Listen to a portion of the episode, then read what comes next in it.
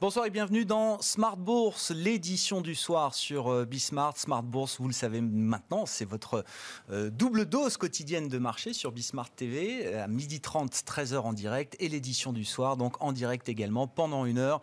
Le grand digest de toute l'information clé économique, financière, boursière de la journée avec des invités en plateau qu'on retrouvera pendant une heure, donc 18h30, 19h30. Très bon début de soirée sur Bismart TV. On est ensemble donc pendant une heure avec euh, des marchés qui ont consolidé aujourd'hui. Hein, c'est le premier titre à la une. On constate une petite faiblesse du CAC 40 après quand même un beau parcours euh, depuis, euh, depuis plusieurs jours maintenant. Le CAC qui se maintient toujours autour des 5000 points, un peu en dessous ce soir, 4947 points en clôture pour l'indice parisien.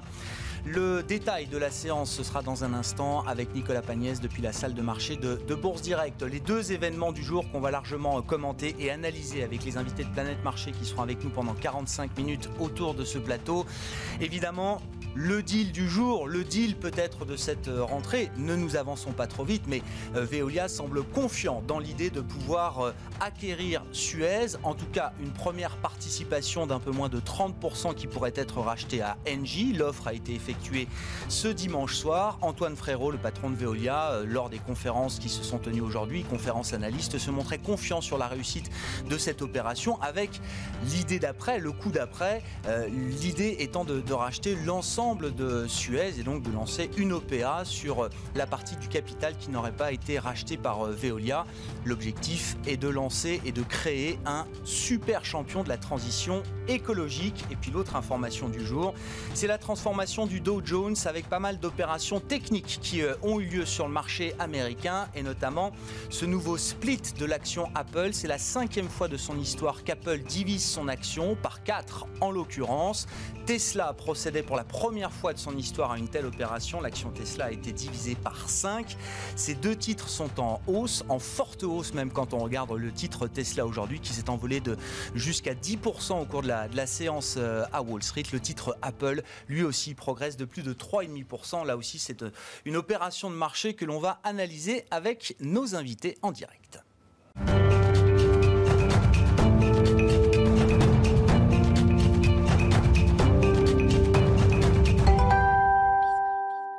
D'abord, le résumé de la journée sur les marchés, les infos clés du jour avec Nicolas Pagnès depuis la salle de marché de Bourse Directe.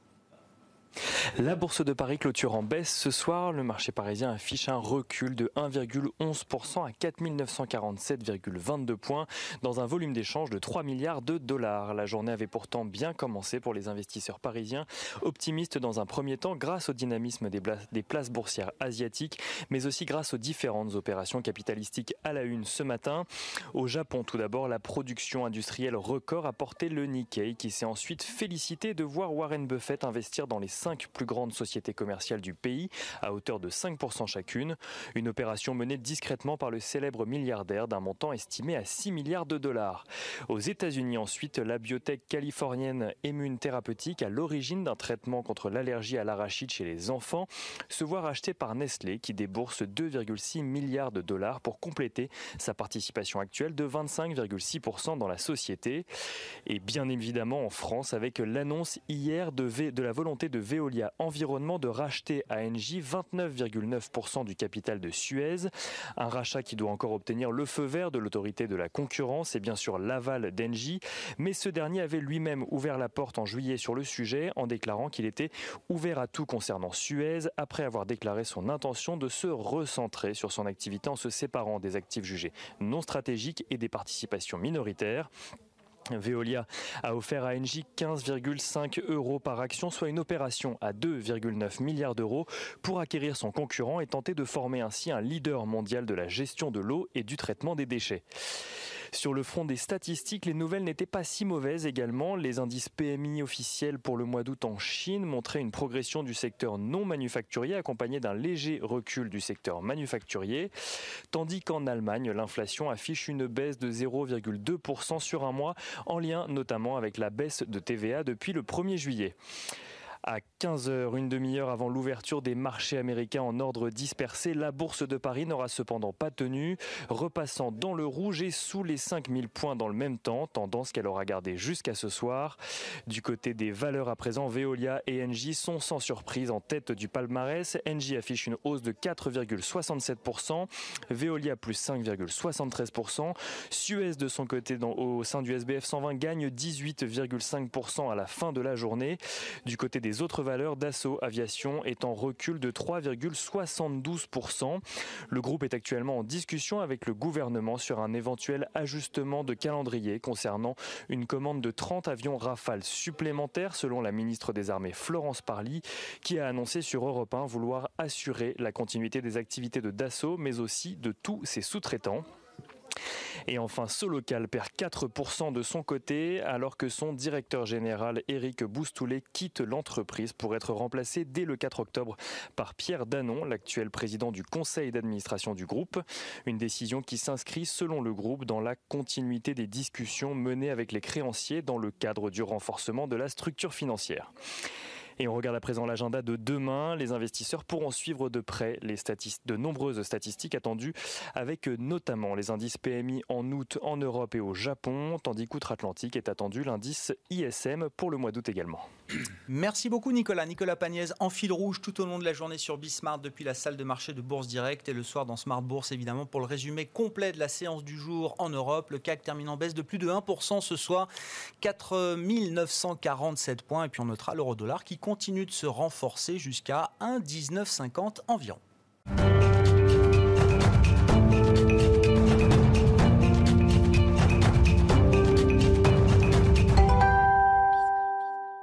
Le commentaire et l'analyse des infos clés du jour sur les marchés, c'est chaque soir dans Smart Bourse sur Bismart avec Planète Marché. Trois invités avec nous autour de la table pour décrypter et analyser cette actualité boursière. Valérie Gastaldi est avec nous ce soir, stratégiste de Day by Day. Bonsoir et bienvenue Valérie. Bonsoir euh, Grégoire. Merci d'être là. Émeric Didet à nos côtés également en plateau. Bonsoir Émeric. Bonsoir Grégoire. Vous êtes le directeur de la gestion de Pergame et Alain Pitous qui nous accompagne également, le directeur de la finance responsable chez Ophi Asset Management. Bonsoir Alain. Bonsoir. Vous avez la parole directeur de la finance responsable, pour analyser ce qui est peut-être l'opération de cette rentrée. C'est un serpent de mer, hein, sauf que mmh, cette fois, on est au-delà de la rumeur, puisque le patron de Veolia, Antoine Frérot, se montre confiant dans euh, le succès de son opération sur Suez. Racheter mmh. un peu moins de 30% du capital de Suez dans un premier temps à Engie, hein, qui est mmh. l'actionnaire euh, de référence bien sûr, et puis aller au-delà en lançant, en cas de succès, une OPA sur l'ensemble du capital de Suez pour créer un super champion de la transition écologique les planètes étaient alignées. En fait, euh, comme vous le dites, ça fait un moment que bah, les astres bougeaient, mais on n'arrivait pas à capter le bon moment. Là, le bon moment est arrivé, en fait. Hein. Euh, euh, a besoin d'argent. Veolia est motivé depuis longtemps. Suez, euh, il y a des changements de gouvernance qui ont fait que euh, peut-être euh, ça commence à s'ouvrir aussi de ce côté-là, c'est-à-dire qu'ils ne sont plus frères ennemis comme ils étaient depuis des années. Donc tout ça, c'est les hommes ont changé. Ouais, un petit peu. Non, mais ça aide. côté Suez, en tout oui, côté Suez et puis côté Engie aussi, ça va arriver. Donc tout est en phase pour que ça se fasse. Donc ça, c'est le premier point et c'est une condition sine qua non hein, quand même. Après, la période aussi, c'est-à-dire que sur le plan boursier, les fragilités des uns correspondaient à des périodes un peu meilleures pour les autres. Donc là aussi une, capacité de négociation un peu plus forte. Je pense que l'État euh, n'est pas contre l'idée. Donc euh, ça peut aider. Euh, donc les discussions ont eu lieu pendant l'été, les décisions ont dû être prises en juin. On a dû travailler sur le dossier tout l'été. Les, présidents et les ministres étaient en France, donc c'était plus facile de les joindre. donc ça aide quand même aussi un petit peu, je plaisante. et puis il y a aussi, et il ne faut pas le négliger, c'est c'est un peu ce que vous disiez, c'est pour ça que je prends la parole en premier, c'est tout ce qui tourne autour de euh, la transition écologique, le traitement de l'eau, le traitement des déchets, etc. Donc euh, ça, c'est euh, quelque chose qui est une tendance long terme. Et puis on voit que, et ça, ça va jouer à l'échelle européenne et peut-être à l'échelle internationale, et c'est ce qui intéresse le plus Veolia aujourd'hui, c'est tous les investissements d'infrastructures autour de l'eau qui est un sujet critique depuis très longtemps. Après, si on descend un peu, on, descend un peu en granularité dans les différents dossiers, euh, là aussi, les momentum s'est aligné. on en parle beaucoup moins parce que c'est pas le sujet, mais la note ISR de, euh, de Suez s'était un peu dégradée ces derniers temps euh, pour des problématiques de gouvernance en particulier. Et puis ce sont des secteurs qui sont sensibles au CO2, donc à tout ce qui est autour du CO2, hein, le traitement des déchets, grosse émission de méthane, qui est un gros, gros pourvoyeur de réchauffement climatique. Donc ce sont des segments qui ont besoin d'investissements très lourds, qui vont avoir besoin d'investissements très lourds dans les années à venir. Donc ce regroupement fait du sens euh, au sens, euh, euh, si on jargonne un petit peu, ça fait du sens, ça fait de la valeur pour tout le monde. Et on peut espérer que le, deal se fasse.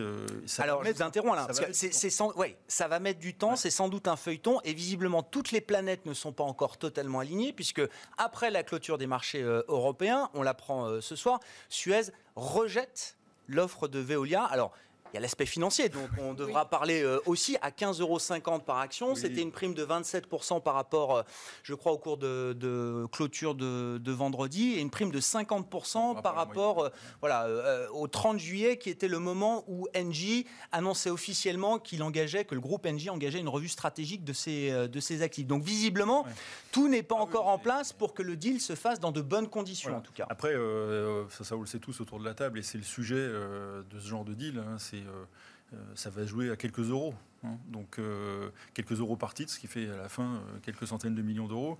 Donc ça va se jouer là-dessus. On va amadouer les uns les autres. On va un peu c'est un premier prix, quoi. Oui, c'est un premier prix, c'est normal. Une première offre. C'est un, peu normal. Et puis, euh, pour les actionnaires historiques euh, d'Engie, euh, bon, bah, le cours de bourse a été quand même chahuté depuis quelques temps. Bon, tout ça va un peu. Ça, ça bon, il y a le dimanche après-midi a dû être assez chaud toutes ces entreprises autour de ça. Le téléphone a dû bien chauffer et ça va chauffer pendant quelques temps parce que c'est pas un deal facile.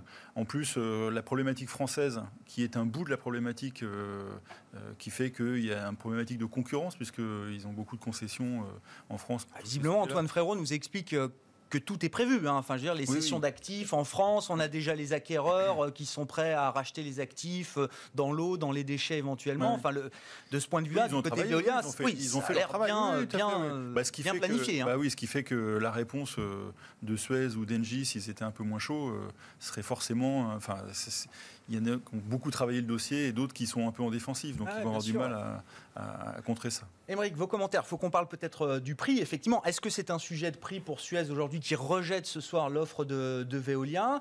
Euh, chacun est dans son rôle. C'est voilà, une première approche et les choses sont en train de se mettre en place. Tout à fait, parce qu'aujourd'hui, 15,50 euros, c'est une belle prime par rapport au, cours qu'on a connu euh, sur l'action Suez. Maintenant, c'est le rôle aujourd'hui de Suez d'essayer de faire un petit peu monter ah les enchères. Ça, il faut être, euh, il faut être très clair. Et de son actionnaire Engie, hein, qui est pour l'instant est le premier impliqué en cédant un peu moins de 30% éventuellement à Veolia. Tout à fait. Maintenant, il faut bien voir que pour une fois, on a une offre qui est assez claire avec les problématiques de concurrence qui sont adressées, qui semblent être adressées, avec euh, parce que parce qu'elles sont importantes. Elles sont importantes sur le marché français essentiellement. Sur le marché français, alors il y aurait peut-être Meridian qui serait qui serait intéressé justement sur euh, pour une partie, mais on, voit aussi euh, toute la problématique autour de l'emploi. Ça a été l'une des premières choses qu'on voyait dans le, dans le communiqué, c'est qu'ils accueillaient tous les, ah tous les emplois. Or, on sait que sur certaines branches, ça va être quand même relativement compliqué et la problématique de l'emploi, notamment pour certaines filiales, va, être, euh, va se poser. Donc, euh, donc ça, ce sont des sujets qui vont devoir être adressés également et qui permettent en tout cas à Suez d'avoir encore de l'argument pour répondre et pour essayer de faire monter le prix. Parce que c'est vrai que le prix de l'action avait quand même énormément chuté. Donc quand on part de plus bas, c'est plus facile de faire une offre euh, un peu supérieure. Mm. En plus, on est sur des structures bilancielles qui ne sont pas ultra tendues. Donc, ce qui peut permettre à Veolia, s'il faut, d'aller un peu plus loin euh, dans, le prix de l'offre. Donc, euh, donc ça, ça, ça, intervient aussi à un moment où Engie a besoin d'argent, mais aussi souhaite euh, se, concentrer finalement sur tout ce qui est les énergies renouvelables et, euh, va aller plus dans cette direction-là euh, pour demain. Donc, donc ça intervient, c'est pour ça que quand, quand on parlait d'alignement des, des, planètes, c'est clairement le, clairement le sujet aujourd'hui et c'est hmm. pour ça qu'on peut aller aussi, aussi loin dans le projet et qu'il a beaucoup de chance, en tout cas en théorie, d'aboutir. Et, sur le plan stratégique et boursier, vous dites que ce serait, ce serait dommage pour les, les, actionnaires des deux parties que le deal ne se fasse pas juste pour une question de 1 ou 1,50€ par action euh, supplémentaire. Et le, meilleur, la meilleure preuve, c'est que l'action Veolia a monté aujourd'hui. Oui. C'est l'une des meilleures preuves comme quoi les actionnaires plébiscite ce genre, de, ce genre de deal, parce que là, pour une fois, on arrive à créer aussi un champion mondial. Mm. Et ça, ça, c'est important, parce que dans le monde actuel dans lequel on, est au niveau actionnarial, on a besoin d'avoir des super champions. En France, on a souvent des super champions qui sont tout petits à l'échelle internationale. Là, on a un géant, c'est la naissance d'un vrai géant. Donc ça, ça permet encore une et fois... sur une thématique porteuse, essentielle pour, pour demain.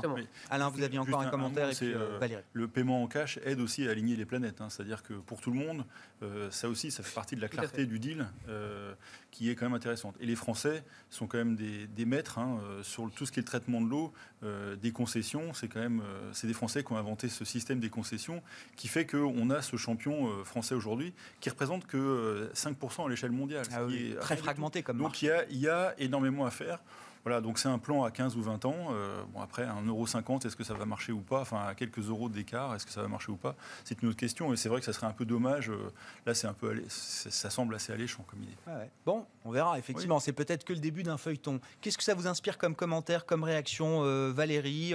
Le, thème boursier des utilities, c'est vrai que c'est des valeurs qui ne sont pas jamais très bien valorisées, qui sont en retard, là aussi, par rapport aux indices depuis le début de l'année. La transition écologique, qu'est-ce que, qu'est-ce que ça vous inspire? Moi, sur le traitement de l'eau et des déchets, je ne suis pas enthousiaste en tant que secteur euh, boursier. C'est quand même effectivement un secteur avec euh, des investissements qui sont très lourds, qui sont rentabilisés à très long terme. Donc il y a beaucoup d'inconnus parce que dans la situation des taux d'intérêt actuels, bah, c'est très difficile de faire des projections pour savoir quelle est la valeur euh, de, ces, de ces titres. Hein. Mmh. Euh, en revanche, j'aime bien euh, le secteur utilities. Finalement, euh, il y, tout ce qui est énergie renouvelable, au sens production électrique renouvelable, c'est très bien orienté. En plus, on a des petites boîtes ou mid cap, small cap en France, en Europe, qui normalement devrait bénéficier euh, de deux choses. Bon, d'abord, euh, les plans euh, européens et les investissements européens, parce qu'on va quand même essayer, on n'est pas bon en tech, mais peut-être qu'on peut essayer de faire des, progrès et de, et de développer une expertise dans ces domaines-là.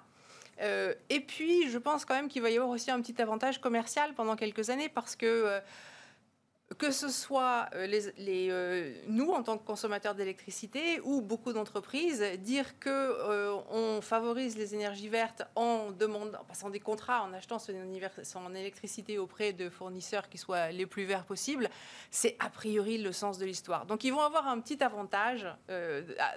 tous ceux qui ont la transition la plus rapide ou qui sont dans des process qui sont purement euh, verts, euh, a priori, devraient quand même euh, avoir une petite facilité pour les années qui viennent. Vous dites normalement, ils devraient en profiter. Ça veut dire que jusqu'à présent, c'est pas complètement le cas. C'est pas aussi clair que ça quand on regarde la, la, tendance boursière. Ça fait quelques années maintenant que, que ça se passe très bien pour si on prend une petite boîte comme Neoen euh, Même alors là, sur des pure players de taille euh, bah beaucoup plus petite que ces bah, grands conglomérats bah, énergéticiens. Euh. Les, très gros, ils sont en train de eh faire une transition. Donc, c'est pas, pas pareil. Il faut, alors, on peut, on peut pas nacher quand on fait son investissement. Mais, mais en tant que secteur, justement, enfin, ou en tant que compartiment boursier, en tant que thème boursier, je trouve que c'est un thème qui a encore du, du potentiel. Et puis même tout ce qui gravite autour, parce qu'il n'y a pas que ceux qui produisent de l'énergie.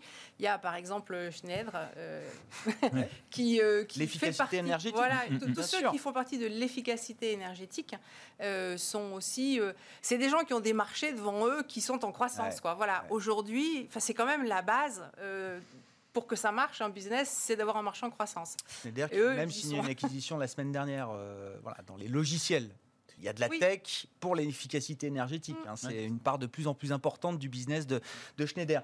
Euh, si vous avez des commentaires encore sur le sujet particulier Veolia-Suez, euh, hein, sachant que Suez rejette à ce stade l'offre de, Veolia, qu'est-ce qui peut se passer euh, désormais? Euh, Est-ce que forcément on peut imaginer que Veolia remonte son offre? Est-ce que ça va être plus compliqué que ça. L'État, évidemment, présent au capital d'Engie, euh, l'actionnaire de, référence. Qu'est-ce qui, peut, qu'est-ce qui peut se passer si on réfléchit euh, normalement à ce genre de dossier euh, aujourd'hui Le pire des cas, ça serait que justement, il se passe, il se, passe, plus rien, ou que ça mette du temps, qu'on commence à parler d'offres combinées, cash plus titre, qu'on, modifie des termes de l'offre hein, pour essayer de l'augmenter. C'est une méthode qui est souvent utilisée et qu'on, finalement mette un peu de, de grain de sable dans ce rouage. Or, ça, ça serait un peu la, pire des choses. Et la deuxième probabilité qui est non négligeable, ce serait qu'un étranger vienne s'intéresser au, au, dossier. Donc ça, c'est, ça, ça, peut exister. Mais compte tenu de la structure Ouais. et du fait qu'il y a une partie qui est rachetée directement à Engie, que ça soit quand même assez franco-français, euh, normalement, on peut quand même l'éviter. Et euh, j'ose espérer que les politiques, euh, pour une fois, essaieront de, de pousser, en tout cas, de faire converger, en tout cas, euh, vers cette offre qui semble quand même être la plus logique, la plus rationnelle et la plus créatrice de valeur euh, sur le long terme, parce qu'on est sur des secteurs quand même qui sont quand même très, très proches. Et, une, euh, et cette fusion fait du sens, en fait, en termes, de, en, en termes industriels. Donc c'est ça qui est, qui est important. C'est c'est des expertises qui sont communes. Donc c'est c'est ça qui, en tout cas, fait que ce deal semble avoir du sens, que les titres ont monté des deux côtés euh, aujourd'hui euh, sur, la- sur, les marchés, sur le marché parisien, donc qui nous fait en tout cas espérer que ça va bien se passer. Donc on est plutôt, moi je suis plutôt confiant par, par rapport à, à l'issue de ce deal. Au-delà des postures du jour, effectivement, Antoine Frérot qui était confiant, Suez qui rejette, voilà, ce sont les Après- postures de départ, on verra comment les choses se, euh, se- se- se poursuivent. Dans, ces deals-là, c'est toujours des histoires d'hommes à la fin. Oui. Donc, euh, donc ça sera vraiment après si, euh, si les capitaines d'industrie arrivent à s'entendre ou pas. Donc, Prochaine étape, je pense que Alors demain ou après-demain, euh, les gens de Veolia vont dire c'était la meilleure offre possible. Vous avez euh, jusqu'à telle date pour euh, répondre. 30 Ça, c'est- septembre, hein, c'est voilà, ça, le oui. 30 septembre. Donc ils vont dire qu'ils ne changent 30%, pas, ils vont dire que 29,9%. voilà, c'est le maximum qu'ils pouvaient faire, il n'y a pas de problème, c'est une Ouais, opération super Et puis on va attendre de Ils voir la réaction des plateaux, puis on va laisser euh, Mariner voilà, un peu chez on- Suez. On laisse le portefeuille sur la table, puis vous discutez si vous voulez. Après, je pense qu'il y y, a un sujet euh, dans ce type d'entreprise euh, qui fait qu'il y a une prime de risque quand même, c'est euh, le traitement des déchets, qui est un vrai problème quand même. C'est-à-dire que euh, on est toujours sur le fil du rasoir. Moi, je regardais un peu les dossiers euh, avant de venir. C'est quand même des, sociétés qui sont susceptibles d'avoir des grosses controverses euh, liées au traitement des déchets. euh, L'usine machin qui explose, euh, les responsabilités sont engagées, les centaines de millions qui sont engagés derrière. Enfin, c'est tout à fait le genre de choses qui sont ça arrive pas aujourd'hui, c'est pas arrivé, mais régulièrement il y a des petites alertes euh, qui sont traitées. Hein, Vous pas... voulez voir l'événement Black Swan qui pourrait survenir Bah, pour ces entreprises mais c'est, euh, euh, ça fait pas, c'est dans le, c'est dans l'esprit des investisseurs. À un moment donné, euh, quand on regarde, euh, quand on analyse les risques des entreprises, entre celui qui fait des logiciels de, d'économie d'énergie et celui qui traite des déchets, qui rejette du CO2 dans la nature, euh, et bah, à un moment donné, vous avez en compte, vous prenez en compte ça dans le cours de, dans la valorisation des Ouais. entreprises. Et puis euh, il y aura, je pense, et on est dans cette période-là en ce moment, le S de ESG qui va jouer euh, dans, dans ce deal. euh, donc l'aspect euh, emploi oui, social. parce que je pense que les gens de Suez, demain, vont dire, donc quand ils vont laisser passer le, le- la- le- le fait que Veolia dira qu'il ne change rien, les gens de Suez diront, vous savez, ils vont tourner dans l'entreprise en disant il y a un gros risque social, ils vont aller voir les gens des gouvernements dans, toutes, Ouais. les, dans toutes les antennes possibles imaginables en France, en province, qui est le sujet quand même. hein. Parce que le, le- vendre ça en disant il n'y aura pas de problème et on vend Ah, c'est impossible de faire un deal comme ça en, en- en faisant de la casse sociale aujourd'hui. Dans Ah, le contexte non. actuel où le chômage a explosé avec la crise pandémique, quand bien même il y a des soutiens et des aides d'État, c'est impossible Oui, de sacrifier l'emploi aujourd'hui. Non, mais d'un point de vue politique, j'entends. hein. Mais pour commencer, vous vendez un fonds d'investissement. La partie haut, en Ah France, c'est pour aller expliquer euh, à des gens en local que euh, il- leur emploi n'est pas en risque. Ça va pas être facile quand même. Mais ouais, c'est ça. Plus que jamais, quand même, cet aspect social Ah bah oui. emploi dans le contexte va être un, un Ah aspect sensible politiquement Un- pour, euh, pour un- ces deux groupes, à commencer par Veolia. faut réfléchir. Ouais. Le thème fusion-acquisition en général, alors je sais pas Valérie si vous voulez euh, prendre la parole sur, sur le sujet M&A comme on dit, Merger and Acquisition, est-ce qu'on on va se réveiller de plus en plus le lundi matin ou se coucher le dimanche soir avec des communiqués d'entreprise Souvent c'est comme ça, Merger Monday disent les euh, anglo-saxons, c'est ça se passe le week-end, on deal le week-end ou on, prépare des deals le week-end et boum, l'annonce tombe le lundi matin avant l'ouverture des marchés ou le, dimanche soir euh, en l'occurrence quand il s'agit de, Veolia sur Suez. Est-ce qu'on est dans ce moment avec bon, le- le monde tel qu'on le, tel qu'on le vit euh, aujourd'hui, où les recompositions sectorielles, stratégiques vont être intenses, fortes Je ne sais pas, on voit bien les raisons qui seraient. euh, euh, qui vont dans, dans ce sens-là. On a eu une crise, on ne sait pas très bien à quelle vitesse on va en sortir. Donc, euh, des concentrations, ça permet normalement d'être plus efficace. Mais en même temps, euh, ça veut dire qu'on sacrifie son cash. Et dans le type de crise qu'on a là, euh, c'est quand même le nerf de la guerre. On a bien vu que toutes les guidances ont été relevées, mais en revanche, les détails sur combien on avait d'argent disponible à un jour, une semaine, 15 jours, etc., c'était ce sur quoi les entreprises communiquaient avant tout quand elles ont publié leurs résultats. Et bien entendu, en tant que chef d'entreprise, quand on a une- un un manque de visibilité où on veut être sûr qu'on ait le cash pour passer. Euh, alors, donc, on peut emprunter pour euh, financer euh, l'acquisition. Les taux sont bas, donc bien entendu, c'est facile, tout ça. En tout cas, moi, je le verrais comme un bon signe, parce que si les gens lancent des OPA, c'est quand même que justement, ils continuent à se projeter dans le futur et qu'ils ne sont pas dans une euh, ils sont pas complètement en repli sur, euh, sur eux-mêmes. Mm. Voilà, c'est que euh, même si c'est une vision souvent d'économie, c'est quand même économie et croissance et c'est normalement le, le- le bon chemin.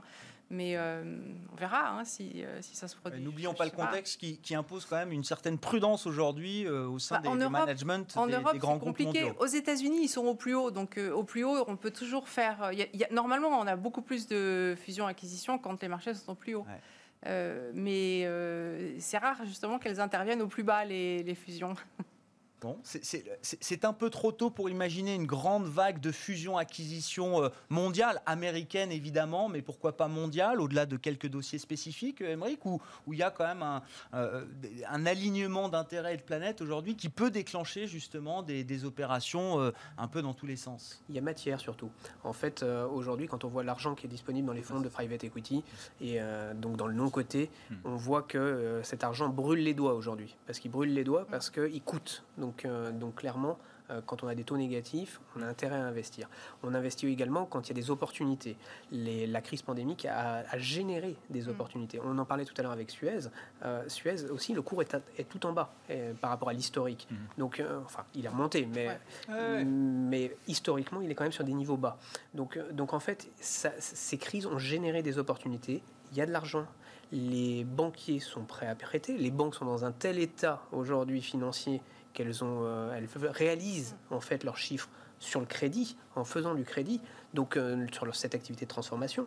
Donc aujourd'hui, oui, euh, il y, a- matière, en tout cas, à faire du M&A dans les marchés, que ça soit aux États-Unis, parce que les cours sont au plus haut, parce que les titres peuvent s'en- s'endetter et qu'ils sont historiquement euh, très toujours en recherche de croissance, Mhm. ça pas de problème. Mais en Europe également, en Europe, on a la même, les mêmes dispositions. On n'est pas tout en haut, mais on a des conditions de financement qui sont très attractives parce que les taux sont encore plus faibles hein, en Europe, hein, les taux courts notamment. Donc, euh, donc aujourd'hui, on a euh, tous ces, ces ingrédients qui sont là pour que le, le MNS se passe. Et une classe politique, voire, euh, voire une administration européenne qui est plus ouverte sur ces, sur ces sujets-là, euh, du point de vue de la concurrence, l'idée de faire émerger des champions nationaux, bien sûr, mais voire européens, c'est quelque chose qui est dans la stratégie européenne aujourd'hui. C'est clair pour les investisseurs ou ça reste quelque chose d'un peu ambigu? Alors c'est une il y a une volonté politique sur certains secteurs, on l'a vu, euh, le, le secteur bancaire par exemple, tout le monde voudrait au niveau politique qu'il y ait des fusions et qu'il y ait des, des regroupements pour essayer de faire naître des géants. Ça fait des années euh, qu'ils essaient. Euh, on a vu le secteur des télécoms commencer à bouger quand même euh, pas mal de, de l'autre côté de l'Atlantique, mais ça arrive aussi en Europe. On commence à voir euh, des rumeurs autour de British Telecom euh, par des fonds de private equity justement. Donc euh, on, sent que les secteurs sont, semblent un peu plus dynamiques de ce côté-là. Donc, euh, donc, donc oui, il peut y avoir euh, de nouveau euh, des vagues euh, de fusion-acquisition et, euh, et de retrait de cote également, parce qu'il y a aussi des entreprises qui ont beaucoup de liquidités, et notamment dans les petites entreprises, beaucoup de liquidités au, au bilan, et qui en ont marre de subir euh, les affres des marchés, euh, de voir les cours baisser. Pour les dirigeants, c'est pas non plus une solution euh, simple à, à vivre. Donc, euh, donc il, y a, il y a aussi euh, des, des offres publiques de retrait qui pourraient avoir lieu dans, dans les prochaines semaines, parce qu'aussi, il faut bien voir que la pandémie a été catastrophique pour de nombreux groupes, mais aujourd'hui, on passe dans une nouvelle phase avec euh, un petit peu plus de visibilité. Et donc, les entreprises ont plus de facilité à se projeter une fois qu'un événement est arrivé pour, euh, pour aller de l'avant. Et c'est là, à ce moment-là, que euh, les entreprises sont prêtes à pouvoir euh, mettre en œuvre, en tout cas, des, des, des fusions-acquisitions. Quand bien même ces groupes-là, un Veolia, je reviens au thème de, de l'eau et de la gestion des déchets, sont sur des horizons de temps et des cycles très très longs, c'est quand même un premier signal de voir ces entreprises-là capables aujourd'hui de lancer des, des- des grandes manœuvres, se se sentir suffisamment en confiance pour pouvoir lancer ce genre d'opérations structurantes. Oui, puis je pense qu'ils ont le gouvernement derrière, derrière eux, l'État, parce que c'est un, thème qui a, une, qui a un boulevard devant, devant lui pour les, pour les décennies à venir, en théorie. Bon, l'autre événement du jour, c'est ce qui se passe du côté du marché américain. Enfin, il se passe beaucoup de choses sur le marché américain. La tech euh, toujours en vedette. Le S&P 500, je crois, malgré peut-être une, petite baisse pour la dernière séance du mois, va boucler euh, un mois d'août record, en tout cas son meilleur mois d'août depuis 1984. J'ai vu, on a dû gagner 7% sur l'ensemble du, euh, du mois pour le marché américain, avec des, des opérations techniques qui ont lieu aujourd'hui, qui concernent Apple et Tesla. On en parle depuis plusieurs jours, mais ça y est, c'est fait. Le titre Apple a été divisé par 4. C'est le cinquième split de l'histoire d'Apple. Et Tesla a organisé également au même moment le premier split de son histoire. L'action Apple, euh, Tesla pardon, valait un peu plus de 2000 dollars, je crois, euh, avant la, division par 5 qui a lieu tout à l'heure. Le titre Tesla s'est envolé jusqu'à plus de 10% aujourd'hui à Wall Street, euh, Valérie. Apple doit gagner 3,5, 4% également. Sur des opérations qui sont des opérations techniques et qui sont normalement parfaitement blanche du point de vue du profit de l'entreprise, de l'actionnaire, de la stratégie, de tout ce qu'on veut. Pourquoi, Pourquoi est-ce que ces titres-là sont en hausse aujourd'hui après ces opérations techniques? Euh, Bon, alors la raison qu'on peut euh, donner, euh, les études en tout cas qui sont faites sur ce qui se passe après un split, c'est qu'en général, pendant à peu près un an, la valeur a tendance à surperformer le marché. Euh, ça peut changer après, parce que, bon, alors, c'est pas expliqué, hein, ce sont des constatations euh, sur des masses de, cas qui sont euh, étudiés. La, la, raison la plus simple, moi, que je vois, c'est c'est pas la peine d'être agrégé pour, pour y penser, c'est qu'en fait, les sociétés qui font des splits, ce sont des sociétés qui ont déjà beaucoup monté, qui trouvent que leur cours de bourse est trop élevé, donc qui, en fait, a un momentum de prix qui est très fort. Et en fait, je, me tue toujours à répéter qu'il n'y a rien de mieux pour prévoir la hausse que euh, quelque chose qui a déjà monté. Voilà, c'est acheter ce qui a monté. Les records sont faits pour être battus. Ben, c'est ce que vous nous répétez à chaque fois, Valérie. Mais oui, mais parce que euh, peut-être plus que jamais encore, les tendances euh, actuellement à la surperformance ou à la sous-performance sont d'une stabilité qui est, c'est des, des, tendances qui durent 10 ans, 15 ans parfois. et donc voilà, c'est parce que les valeurs qui split sont des valeurs qui ont beaucoup monté ben déjà. Et euh, après, bah, il y a un effet. Euh, c'est moins cher, donc on a l'impression qu'on peut en acheter plus. C'est pas moins cher justement. Mais non, mais c'est pas moins cher, justement. C'est ça qui est incroyable. Parce que, ben oui, mais on a des effets. Mais vous savez, euh, la façon dont on réfléchit, c'est absolument inouï. Si je peux 4 fois 125 dollars, c'est la même chose qu'une fois 500 pour Apple, par exemple. Si, quand, on fait des tests sur la façon dont on évalue les biens, d'accord? Si je vous fais euh, jouer à la roulette euh, et on regarde le chiffre qui sort à la roulette entre, entre 1 et 10, et que euh, le chiffre qui sort est 9, et on nous demande de mettre des prix à un ensemble d'objets, on va mettre un certain nombre de prix. Puis on fait la même expérience avec un autre groupe, et le chiffre qui sort c'est 1. Et vous le faites ça un certain nombre de fois. Et après, vous regardez les prix des gens qui ont eu un 9 à la roulette, des gens qui ont un 8, etc. Et ben voilà, le chiffre 9, les gens mettent des prix plus élevés que les gens qui ont un chiffre 1. C'est la psychologie de, de l'investisseur. Ça monte. Donc, c'est ce qu'on appelle un biais d'ancrage. Et c'est c'est complètement euh, dénué de tout sens rationnel. Oui, si je peux le formuler comme ça. Financier. Mais il se trouve que ça nous euh, influence au moment où on prend notre décision. Donc voilà, on vous dit, euh, il y a une action qui vaut 2200. Ouh là là, c'est cher. Il y a une action qui vaut 500. Ah, je peux en acheter deux peut-être. Alors que sinon, on n'aurait pas acheté du tout. Bon voilà.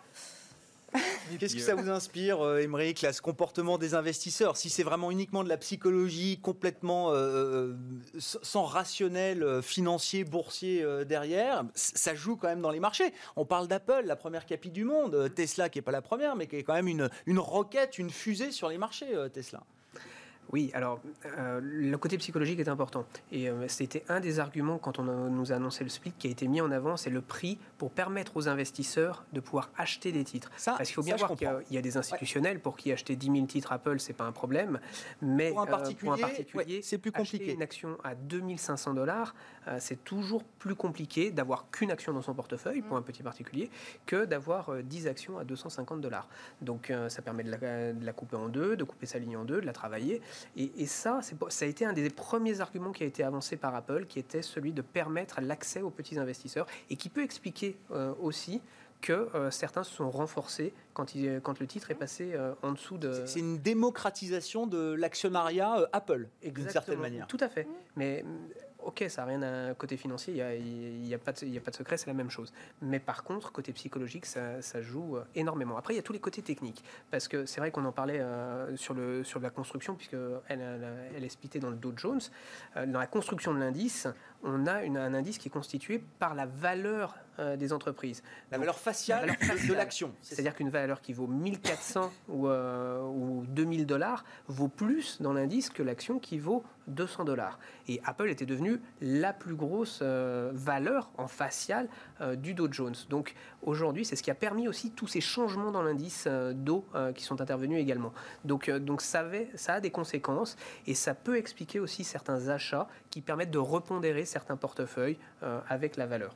Euh, je, le rappelle parce que je le précise effectivement derrière la division de l'action euh, Apple, on fait baisser le poids de l'Apple dans, d'Apple dans le Dow Jones. Et effectivement celui qui gère l'indice euh, Dow Jones a annoncé derrière la décision d'Apple des changements importants, c'est-à-dire que c'est quand même le, changement le plus spectaculaire peut-être, c'est Exxon qui va sortir du Dow Jones et on va pouvoir mettre un peu plus de tech aux côtés d'Apple divisé par 4 avec le groupe Salesforce. C'est exactement ça. C'est autre chose. Ça permet de diversifier l'indice et donc euh, de, donc du coup d'avoir quelques modifications euh, à la marge, parce que le Dow Jones, n'est pas forcément l'indice qui est le plus représentatif et le plus investi, notamment par les ETF qui sont plutôt euh, orientés sur le S&P 500 ou le Nasdaq, beaucoup moins euh, aujourd'hui sur le Dow Jones, à cause justement de ces systèmes de, construction d'indices qui sont un tout petit peu d'une ancienne, une ancienne génération. C'est un indice historique, évidemment on ne peut pas s'en passer parce que c'est l'histoire de Wall Street, mais c'est un indice un peu folklorique aujourd'hui, pour les professionnels de marché en tout cas. Mais Il est difficilement réplicable, il est difficilement calculable en soi, il y a un comité qui, euh, euh, choisit finalement, euh, qui a, la main au final sur la composition de l'indice, donc des règles techniques qui sont moins mathématiques que, peuvent l'avoir d'autres indices plus, classiques comme le S&P ou le Nasdaq moderne, plus adapté, on va dire, à, la, gestion et, au marché financier euh, aujourd'hui. Alors, derrière le split d'Apple, donc je le disais, Exxon sort du Dow Jones, Salesforce, spécialiste de la relation client euh, digitale, rentre. Euh, on a Amgen qui remplace Pfizer au sein du Dow Jones dans l'industrie pharmaceutique. Et puis, dans les grands conglomérats industriels américains, c'est Honeywell qui va remplacer Raytheon. Qu'est-ce que ça vous inspire, Alain? Oh, bah, c'est une rotation euh, classique sur les marchés boursiers, hein, c'est-à-dire que je reprends l'histoire du momentum. Hein, c'est vrai que les momentum des uns des autres, euh, on peut les regarder. Et puis, bon, je me suis amusé puisque en fait, euh, moi, c'est l'ISR. Bon, ben oui, directeur de la finance travail. responsable chez Ophi, bien sûr. Et en fait, alors ce qui est amusant, c'est que donc on sort Exxon qui est dans le le, 10% le moins bon en termes de rating ISR pour rentrer Salesforce qui est dans le 10% le meilleur. Ah. Amgen, on fait, c'est enfin c'est un peu moins, ils, sont, euh, ils sont, on va dire, dans les 20-25% les meilleurs, là où Pfizer est dans les 20-25% les plus mauvais. Alors Raytheon, c'est un peu, euh, c'est un peu moins évident, mais ce qu'il y a, c'est qu'ils sont controversés parce que c'est des fabricants d'armes euh, qui sont quand même sous surveillance de plein d'investisseurs. Donc, je suis content parce que c'est plus, c'est un Dow Jones plus ISR, plus ESG, plus responsable. Il faut, plus responsable. un peu plus de responsabilité. non, mais c'est pas anodin. Ah non, j'imagine que c'est tout à fait calculé, tout à fait conscient. Oh, bah. Ouais, je ne sais pas si c'est calculé. Enfin, ce qui se passe quand même sur Exxon est intéressant. C'est 92 euh, ans au sein du Dow Jones jusqu'à aujourd'hui. Comme quoi, hein, euh, rien n'est jamais acquis. pas de pitié. Même après 92 ans. Non, mais c'est intéressant. On parlait du risque tout à l'heure du, secteur euh, autour des déchets, etc. Là, on est dans, dans, tout ce qui est autour du pétrole. On est dans ce fameux risque d'assets stranded, hein, qui sont sur la plage, hein, qui sont dont personne ne voudra. Enfin, je sais pas si c'est un bon exemple avec Exxon, parce qu'on ne sait jamais ce qu'ils peuvent faire avec euh, des pollutions, mais les assets échoués, quoi, qui sont, euh, euh, qui, qui, sont un risque pour beaucoup d'investisseurs, qui résonnent. les stranded assets, c'est l'idée que ces actifs, ce qui fait la valeur d'un groupe comme Exxon, demain, ça peut être rayé d'un trait de plume quasiment par des. Ça va pas venir tout de suite. Il va y non, avoir, mais par des investisseurs. il va y avoir des convulsions, parce ah qu'à un moment donné, comme ils explorent plus, à un moment donné, le pétrole va remonter. Enfin, c'est probablement ce qui va se passer à un moment donné. Mais ça va être de plus en plus des, soubresauts. Euh, vous savez, c'est un peu le, système comme ça. Et on l'a vu. Il euh, faut regarder ce qui s'est passé sur le charbon, tout simplement. Vous regardez, euh, malgré, et c'est intéressant, ça fera peut-être un, lien avec ce qu'on va dire sur Trump après, mais Trump qui était le soutien du charbon, l'industrie charbonnière aux États-Unis, elles font toutes faillite les unes après les autres. Enfin, j'en souris, c'est horrible, mais ces entreprises font faillite les unes après les autres. Là, ils commencent à soutenir à fond le pétrole. Enfin, je serais eux, je serais quand même un peu inquiet de, ce soutien euh, qui va les amener dans un désastre euh, ah, financier assez C'est l'ironie du, jour, hein, puisqu'on parle de finances responsables avec vous, Alain, mais dans le même temps, on a quand même un investisseur qui s'appelle Warren Buffett, qui lui est en train de, de réarbitrer son portefeuille de manière assez impressionnante, et alors qui a mis 6 milliards de dollars sur des conglomérats japonais.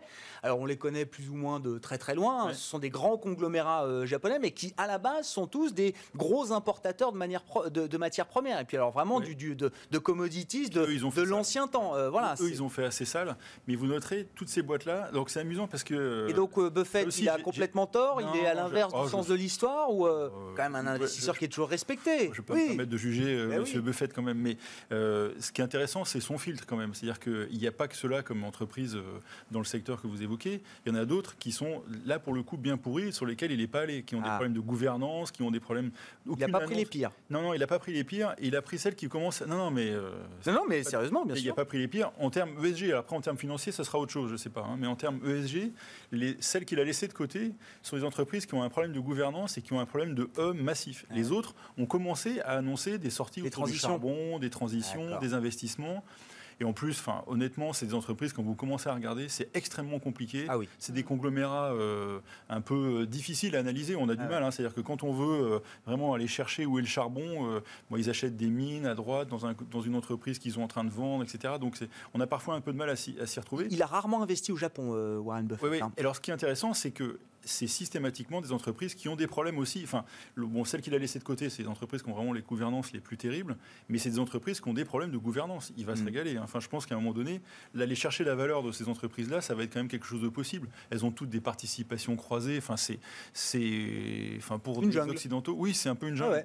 Et euh, c'est un premier ticket. En tout cas, encore une fois, il a bien laissé de côté les ESG les moins bons. Quoi. Itoshu, Marubeni, Mitsubishi, on connaît le nom en tout cas un peu, un peu mieux, Mitsui également, et Sumitomo. Voilà, les, les, les entreprises dans lesquelles Berkshire a qui commencent à aller, 5% du capital. Voilà, qui commencent à aller dans une, une, économie un peu plus propre. Valérie, euh, je ne sais pas si Warren Buffett, le Japon, je ne sais pas s'il y a un truc à dire peut-être sur le marché japonais, quand on voit Warren Buffett s'intéresser à un marché auquel il n'a pas l'habitude de s'intéresser, ah, on se dit, tiens, est-ce que le vieux renard euh, de Wall Street bah, a, flairé euh, quelque chose qu'on n'aurait pas vu? Peut-être qu'il a, qu'il a flairé quelque chose, en effet. Bon, moi, je ne le flaire pas encore. En plus, c'est franchement, euh, c'est compliqué de rien que d'arriver à mettre un prix aux performances relatives de l'un et de l'autre, parce que comme ça cote pas au même moment par rapport à l'Europe, on ne sait jamais quel prix il faut comparer. Il peut y avoir des variations assez importantes d'un jour sur l'autre avec la variation de la devise, etc. Donc, euh, c'est vraiment des trades qui sont euh, très compliqués, je trouve, mm. moi, donc en allocation d'actifs. Euh, pour moi, c'est un petit peu trop tôt. Euh, peut-être qu'il aura raison et que euh, le Japon est en train. Oui, va... pour lui, de toute façon, Warren Buffett. Oui, tout à fait. Du temps pour il a toujours hein, du temps pour lui. Oui, oui, enfin, pour lui personnellement, on ne sait pas, mais pour, pour Berkshire Hathaway. Et Berkshire Hathaway, voilà, qui est sa société d'investissement. Il y a du temps pour, il, y a du temps pour la société.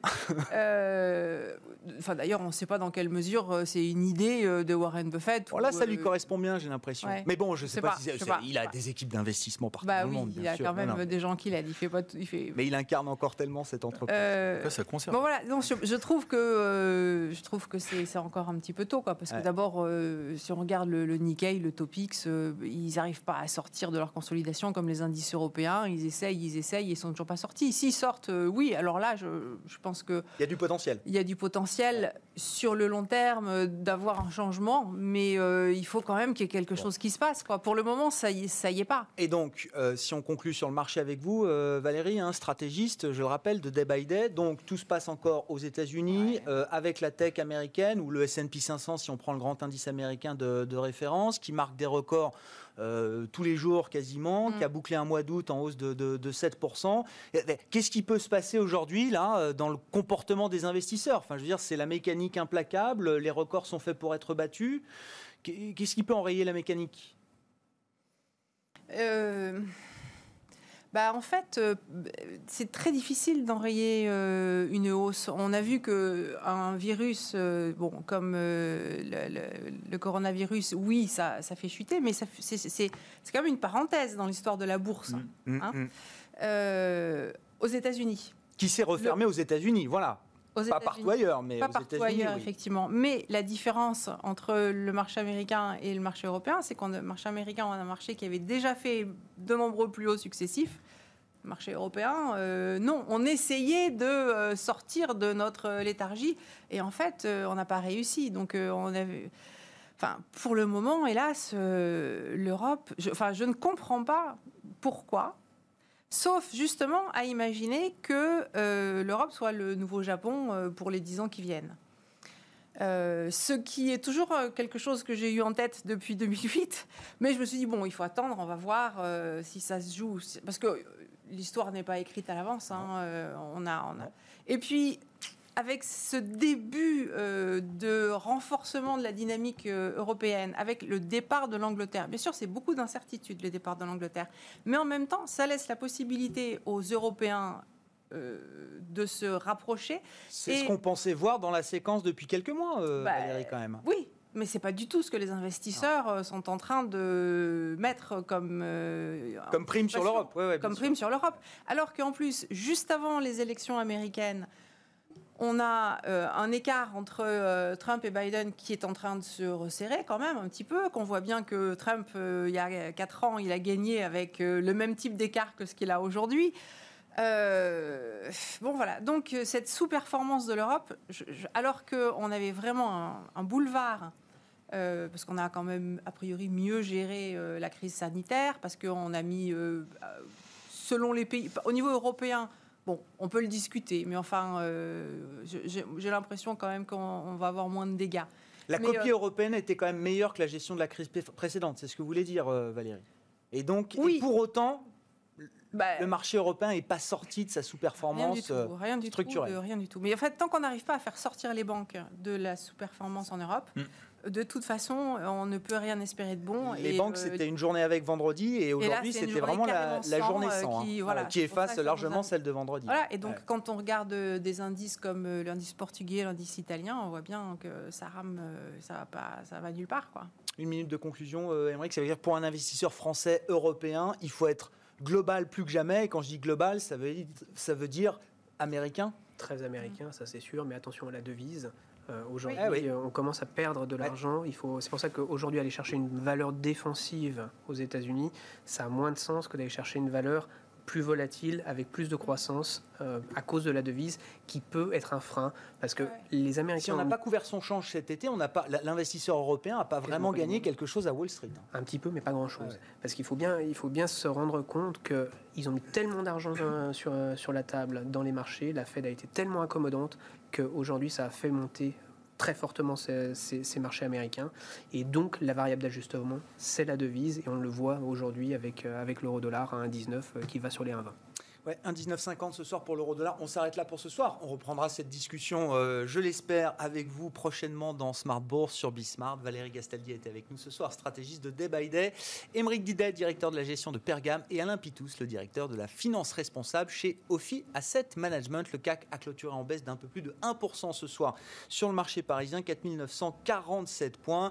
Et l'euro-dollar, je le disais, hein, qui s'est encore renforcé jusqu'à 1,1950 environ.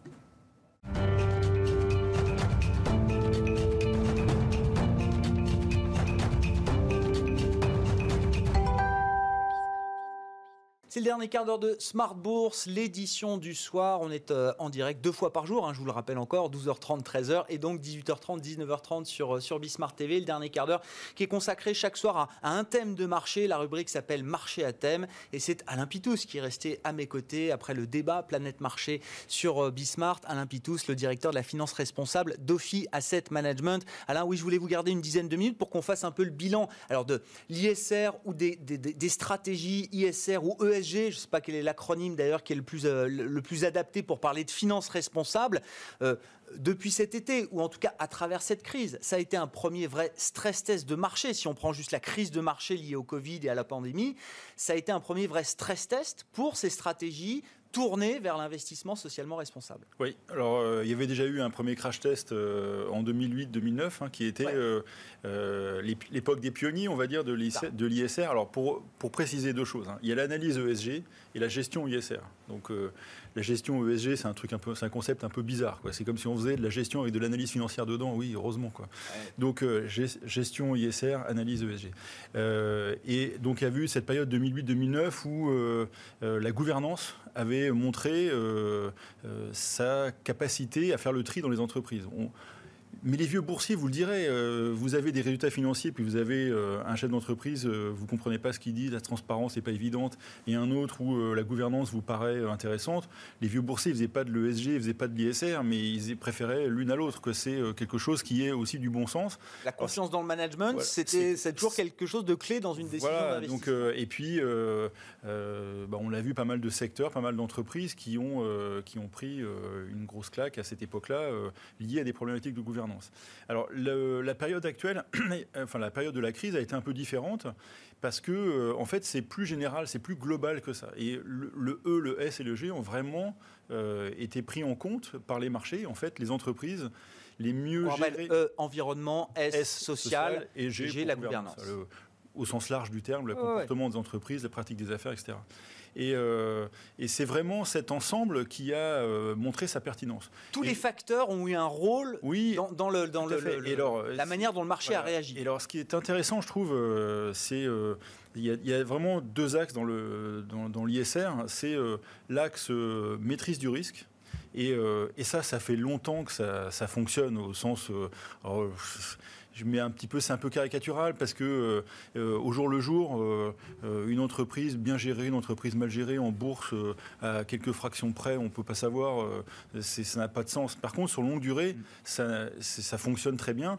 Et en tout cas, l'approche de risque, quand vous éliminez dans un portefeuille sur, vous prenez 1000 valeurs cotées sur 10 secteurs à 100 chacune, vous enlevez celles qui ont des moins bonnes notes ESG, vous avez un portefeuille qui est moins risqué, euh, et, ça, se voit bien dans les périodes de crise. Donc euh, déjà, pour beaucoup d'institutionnels et pour beaucoup de gens qui raisonnent à très long terme, ça a du sens de se dire bon bah j'évite les, euh, les grosses crises, les gros problèmes, les gros écueils environnementaux, sociaux, gouvernance d'une entreprise qui vont faire que le management sera plus concentré sur le développement pendant quelques temps. ne pas avoir ces valeurs en portefeuille, ça améliore le profil de mon de ma C'est déjà un choix de gestion. C'est déjà un choix. Décision d'investissement. Et, effectivement, on le voit depuis longtemps, les investisseurs sont venus dessus parce que euh, bah, ça leur évite du risque et euh, eux, ils géraient à 20-30 ans, donc euh, éviter les secteurs qui vont avoir des difficultés, qui vont avoir des difficultés dans les années qui viennent, éviter l'entreprise mal gouvernée, éviter l'entreprise où il y a sans arrêt des problèmes sociaux, où les salariés sont mal,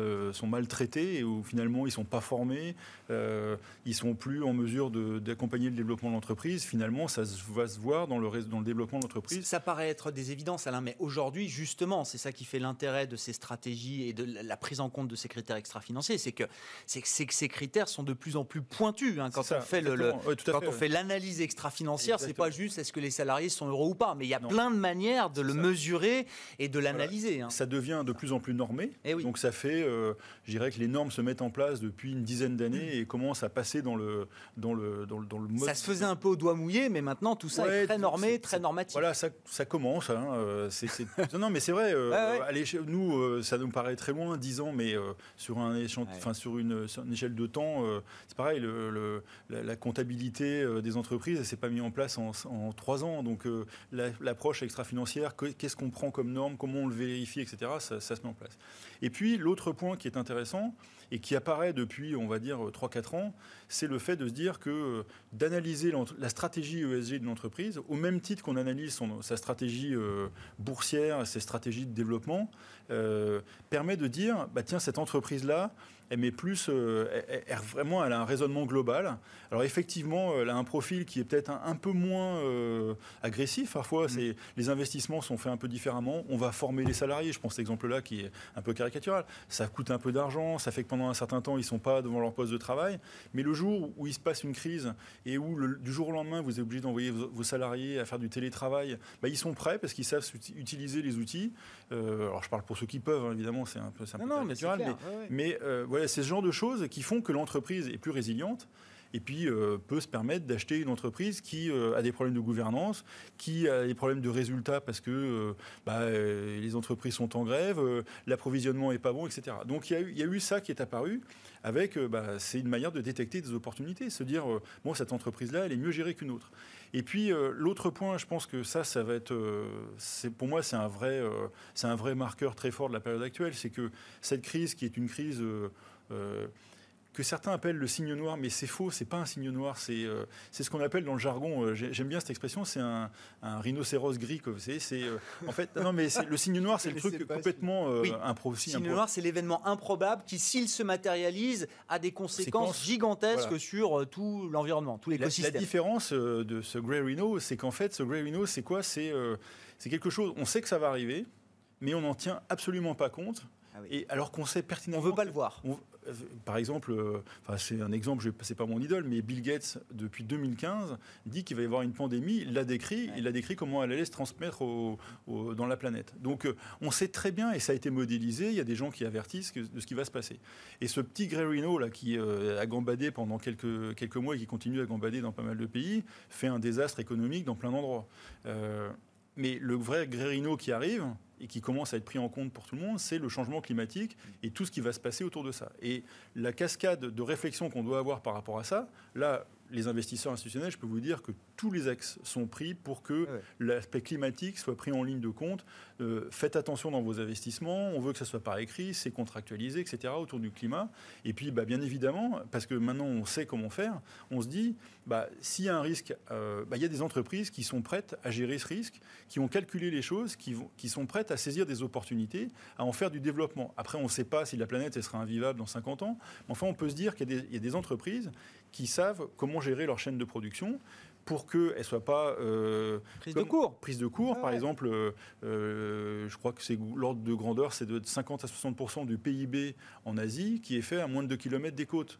Donc si vous dites qu'à un moment donné, il y a un problème de, de, réchauffement climatique, de montée des eaux, alors la montée des eaux, ça peut parfois faire rire, 2 cm par an, bon, moi je suis... On a le temps de voir venir. mais c'est pas comme ça que ça se passe. c'est, bien sûr, c'est pas linéaire. Non, non, c'est pas linéaire. de, ça monte de 30 mètres pendant 15 jours, puis ça descend 29 mètres 98 après. Donc euh, effectivement, ça a monté que 2 cm, mais par contre, tout ce qui est euh, balayé par ça. Et donc tous ces raisonnements sont pris en compte. Alors c'est aussi, un, je trouve, une épée de Damoclès sur les marchés, c'est-à-dire que bah, quand on raisonne risque, euh, on est un peu moins enthousiaste à faire des investissements. Simplement, ce qui se passe aujourd'hui, c'est que les marchés, ils sont très très binaires, très très violents, et les entreprises qui font pas ces efforts vont être très durement sanctionnées. On le voit dans des secteurs, il y a des secteurs qui sont enfin, qui sont très en difficulté.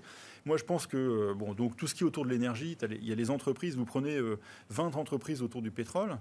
Et d'ailleurs, les chefs d'entreprise du pétrole ont commencé à réagir. Hein. Je ne sais pas si vous avez vu, mais il y a quelques semaines, il y a des gens qui ont dit non, non, mais nous, le pétrole, 2050, aucun problème, il y a besoin de pétrole, on sera là pour le livrer, etc.